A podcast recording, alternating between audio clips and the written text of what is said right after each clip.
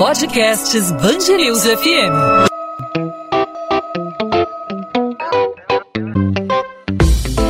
Dois às 20, com Maurício Bastos e Luana Bernardes.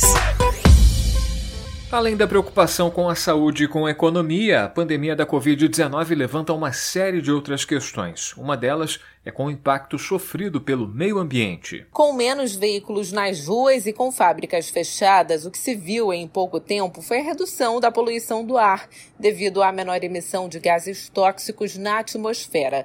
No entanto, a produção de poluentes sólidos acende o sinal de alerta. Isso porque a produção de lixo hospitalar e de lixo doméstico vem crescendo devido ao isolamento social e aos cuidados redobrados nos hospitais, que apresentam uma demanda crescente de equipamentos descartáveis de proteção individual, como máscaras, luvas, toucas, capotes. Sobre esse assunto, vamos conversar com a administradora Miriam Campos. Ela integra a Comissão Especial de Serviços de Saúde do Conselho Regional de Administração do Rio de Janeiro. Miriam, seja bem-vinda ao podcast 2 às 20. Obrigada obrigada por aceitar o convite da Band News FM. Miriam, para começar, fala para a gente então sobre essa mudança, como vem crescendo a produção de lixo aqui no Brasil, especialmente no Rio de Janeiro. Aqui em casa eu noto que a, a, com isolamento social, a gente aqui fazendo home office, né, eu uma semana na rádio e uma semana dentro de casa, essa produção de lixo acaba aumentando. Imagina nos hospitais como é que está essa atividade com tanto lixo descartado, né, com tanta,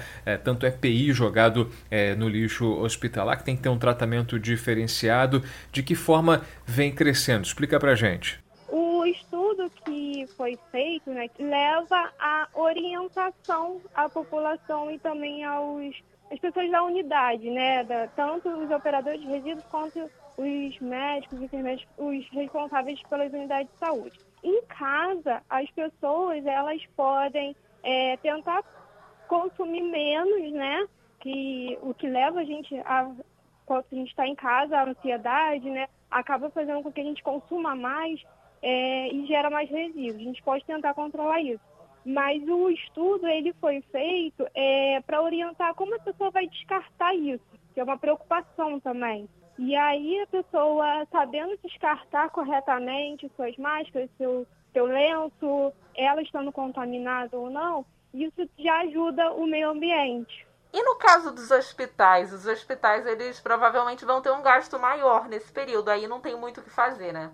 Isso, exatamente. Por conta da enfermidade no, momento, as pessoas vão procurar mais as unidades. Então, é hum, meio difícil você não conseguir, é, você conseguir controlar o seu, o seu resíduo. Mas toda unidade de saúde, ela tem que cumprir com as le a lei 12.305 de 2010. Essa lei determina que a unidade ela tenha um plano de gerenciamento de resíduos sólidos em saúde. O que, que ele faz? Ele te ajuda a controlar o seu resíduo, desde a geração até o tratamento de destinação final. Com ele, você sabe exatamente os horários que você vai transitar dentro do, do da sua unidade, você vai saber é, a quantidade que você está produzindo e saber exatamente é, as empresas de confiança para quem vai, é, você vai entregar o seu resíduo para tratá-lo. Bom, e na hora de fazer mercado, Miriam, é, dá para fazer uma escolha alternativa para não gastar tanto e ao mesmo tempo não produzir tanto lixo?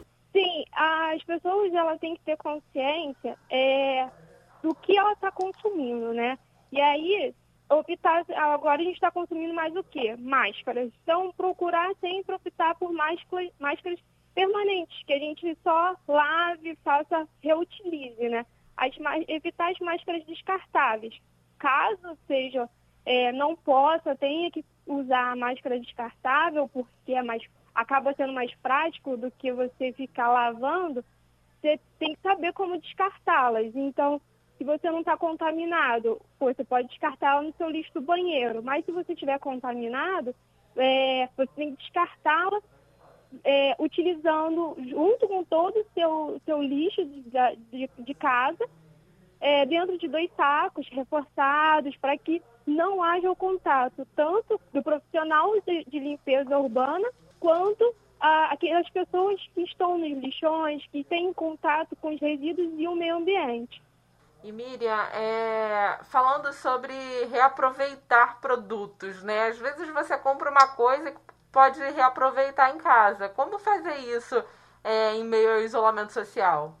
Isso acaba sendo até mais prático. Quando você utiliza, compra potes de vidro, algumas coisas assim, é, os produtos, né? É, acaba você consegue lavar e reutilizar. Por exemplo, é, cascas de legumes você pode reutilizar o alimento. Então você consegue produzir quase que um lixo zero, quase. Porque a gente sabe que a gente tem plásticos em casa, é, as embalagens, né? E aí tentar sempre comprar, eu mesma procuro comprar embalagens que eu vejo que eu posso reutilizar. E quais são esses tipos de embalagem? Tem algum formato específico? Quer dizer, você comprar uma embalagem de vidro, você provavelmente vai conseguir é, reutilizar de uma forma melhor em casa, né? Sim, exatamente. Eu, por exemplo, os meus potezinhos de tempero é, são vidros que eu comprei azeitona, que eu comprei outros é, conservantes, né? E aí você pode utilizar, lava bem. Eu, o meu até pintei a tampinha para diferenciar, mas você consegue outros tipos de embalagem ver a melhor forma. Por exemplo, muitas pessoas utilizam um pote de sorvete, reaproveitam um pote de sorvete. E já vi dicas na internet você fazer seu próprio lenço umedecido em casa e utilizar o pote de sorvete para poder guardá-los. São ideias criativas, né, que acabam fazendo toda a diferença, né? Sim, exatamente. Faz a diferença tanto para a saúde pública, que é um momento que a gente está vivendo agora com mais cuidado que a gente tem que ter, e para o meio ambiente. E você acaba também economizando no seu bolso. Miriam Campos, administradora, integrante da Comissão Especial de Serviços de Saúde do Conselho Regional de Administração do Rio de Janeiro. Miriam, obrigado por participar aqui com a gente, pelas dicas, pelos esclarecimentos e até uma próxima oportunidade. Obrigada você pelo convite. Abraço. 2 às 20, com Maurício Bastos e Luana Bernardes. Caso o prefeito do Rio, Marcelo Crivella, e o governador Wilson Witzel tivessem cumprido o que prometeram, o estado teria 2.101 leitos a mais para tratar a Covid-19. Como a promessa ficou no discurso, apenas 25% do que foi anunciado foi cumprido. Na rede estadual, apenas três dos nove hospitais de campanha prometidos até o dia 30 de abril foram inaugurados. A circulação de veículos vai ser restrita em oito bairros da cidade do Rio de Janeiro. Apenas moradores com comprovante de residência poderão passar das barreiras montadas pela Guarda Municipal. Na Zona Oeste haverá restrições em Santa Cruz, na Freguesia e na Taquara. Já na Zona Norte, a medida será aplicada em Madureira, na Tijuca, na região da Praça Sans Penha, no Grajaú, na Pavuna e em Cascadura. Já em toda a orla do Rio, só veículos de moradores vão poder estacionar. E já está valendo o lockdown em duas das maiores cidades da região metropolitana do Rio a medida teve maior adesão e fiscalização na cidade de Niterói. O decreto prevê multa de 180 reais em caso de desrespeito às regras. O valor dobra em caso de reincidência. Além das consequências respiratórias, especialistas apontam que o coronavírus também pode deixar sequela em diferentes órgãos. Embora seja um vírus novo, a doença causada por ele já é considerada sistêmica, podendo trazer complicações inclusive para o coração. Com base em diferentes pesquisas feitas na China, médicos brasileiros estimam que 80% dos infectados manifestem a forma branda da doença e 20% evoluam para os casos mais graves. Entre os pacientes com quadros de maior gravidade, 5% podem atingir os estágios mais críticos. 2 às 20.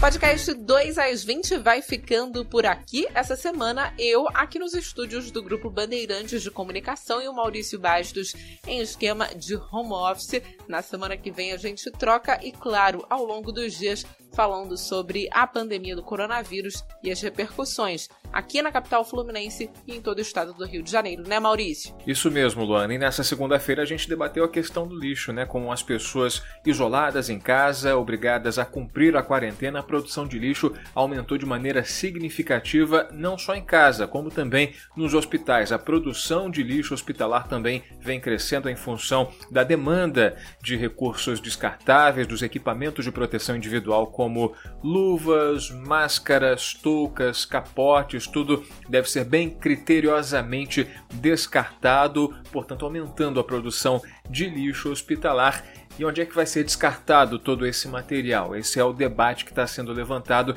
já que a poluição é, por meio de gases do efeito estufa, produzida por automóveis, por indústrias, essa produção vem diminuindo por causa do isolamento, mas a produção de lixo sólido, lixo hospitalar e também lixo residencial vem aumentando muito. Quais soluções? A gente debateu nessa segunda-feira no programa 2 às 20 e nessa terça-feira tem mais debate relevante para a nossa sociedade envolvendo aí a pandemia e também os destaques da nossa cidade, do nosso estado, sempre de segunda a sexta, a partir das 8 da noite, no seu aplicativo favorito de podcast, nos principais aplicativos de streaming de áudio ou no site bandnewsfmrio.com.br. Eu em casa, no home office, a Luana no grupo Bandeirantes, nos estúdios da Band News FM e você aí em qualquer canto de preferência em casa. Nos encontramos nessa terça-feira em mais um podcast 2 às 20. Tchau, tchau!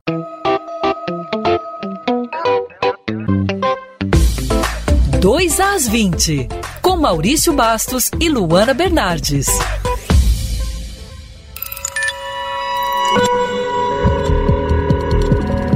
Podcasts Bangerils FM.